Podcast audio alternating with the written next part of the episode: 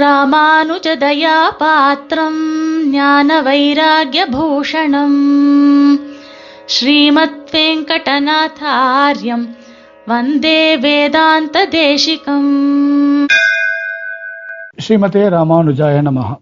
தேசிக அடியார்களுக்கு சுப்பிரபாதம்.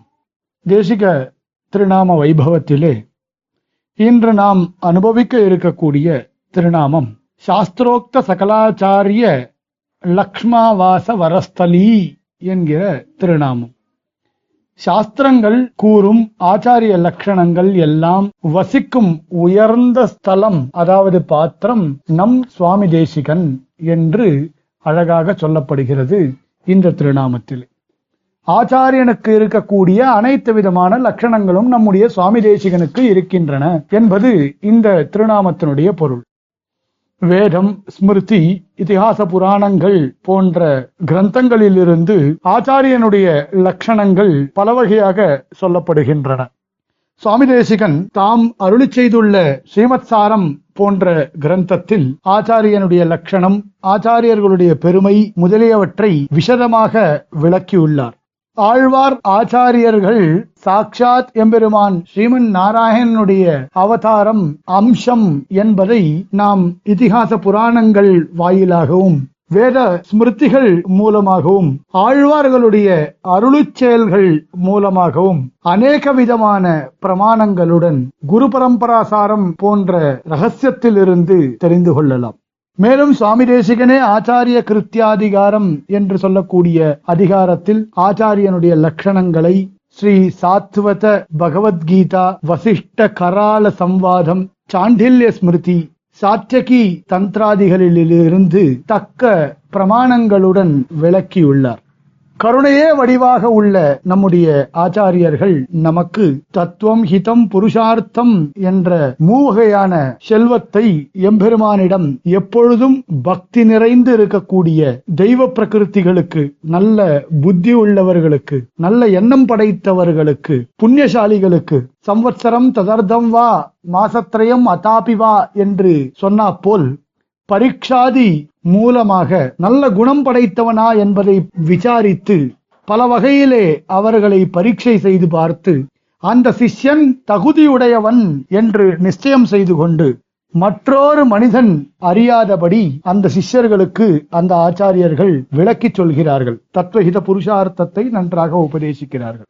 யாரெல்லாம் அசுரத்தன்மை உடையவர்களோ, ஆசுர பிரகிருத்திகளோ, தீய செயல்களையே அனுதினமும் சிந்திப்போருக்கு மறைத்தும் வைக்கின்றார்கள் ஆச்சாரியர்கள்.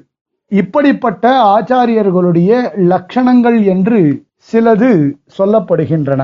சுவாமி தேசிகனே தன்னுடைய ஞாச விம்சதியில் சித்தம் சத் சம்பிரதாயே ஸ்திரதியமனகம் ஸ்ரோத்ரியம் பிரம்மனிஷ்டம் சத்வஸ்தம் சத்யவாச்சம் சமயநியதயா சாதுவிருத்தியா சமேதம் டம்பா சூயாதி முக்தம் ஜித விஷய கணம் தீர்கபந்தும் தயாலும் காலித்யே சாசிதாரம் ஸ்வபரஹிதபரம் தேசிகம் பூஷ்ணிரீப்சேத் என்று மிக அழகாக சாதிக்கின்றார்.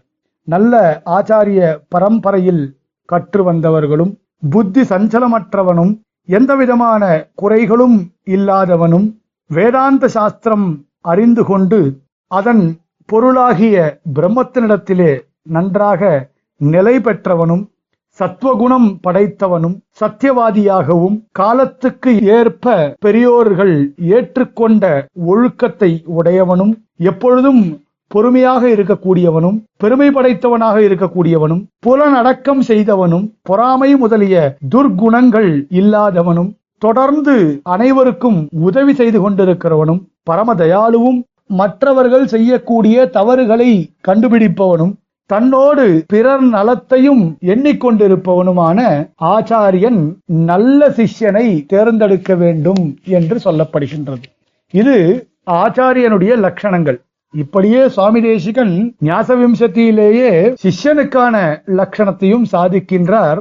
சத்புத்தி சாது சேவி சமுச்சித சரித தத்துவபோதாபிலாஷி சுஸ்ரூஷு தியக்தமான பிரணிபதன பர பிரஷ்னகால பிரதீக்ஷா சாந்தோ தாந்தோனுசூயு சரணமுபகதா சாஸ்திர விஸ்வாசசாலி சிஷ்ய பிராப்த பரீட்சாம் கிருதவிதபிமதம் தத்வத சிக்ஷணீயா.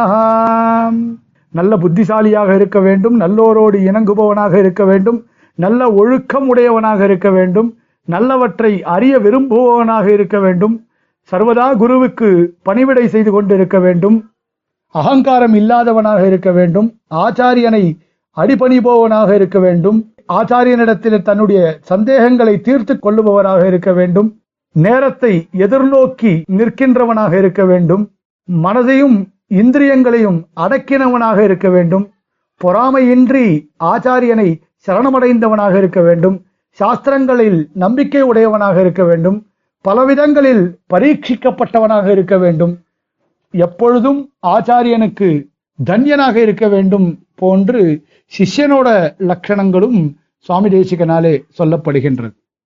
சம்பிரதாயத்திலே நல்ல சிஷ்யருக்கு உதாகரணமாக கூரத்தாழ்வானை பெரியோர்கள் தெரிவிக்கின்றனர். அதுபோல ஆச்சாரிய லட்சண பூர்ணர் என்று நல்ல ஆச்சாரியனுக்கு உதாகரணமாக நம் சுவாமி தேசிகனை உதாகரித்து காட்டுகின்றனர் பெரியோர்கள். அப்படியே சுவாமி எந்தெந்த லட்சணங்களை மற்ற இடங்களில் சாதித்தாரோ அவையெல்லாம் ஆச்சாரியன் செய்யும் உபகாரம், ஆச்சாரியர்களின் வழியை பற்றி நாம் நடக்க வேண்டும், ஆச்சாரிய சீசூக்திகளுடைய பெருமை, ஆச்சாரியர்கள் உபதேசித்த அர்த்தங்களுடைய சபலதா, ஆச்சாரியனுடைய உபகாரம் போன்ற விஷயங்கள் எல்லாம் நமக்கு சுவாமி தேசிகனாலே காட்டப்பட்டு இருக்கின்றன. இப்படிப்பட்ட ஆச்சாரியனுடைய லட்சணங்கள் அனைத்துமே பொருந்தினவர் நம் சுவாமி தேசிகன். இன்றளவும் நம்முடைய சுவாமி தேசிகனுடைய வழியிலே வந்த நம்முடைய ஆச்சாரியர்கள் சுவாமி தேசிகன் திருவடியை பற்றி கொண்டவர்கள். அவர்களுடைய திருவடியை பற்றி கொண்டு நாம் இந்த ஜீவனத்தினுடைய சாபல்யத்தை நாம் அனுபவிப்போமாக என்று கூறிக்கொண்டு அமைகின்றேன். ஸ்ரீமதே நிகமாந்த மகாதேசிகாய நமஹ. கவிதார்க்கிக சிம்ஹாய கல்யாண குணசாலினே ஸ்ரீமதே வெங்கடேஷாய வேதாந்த குரவே நமஹ.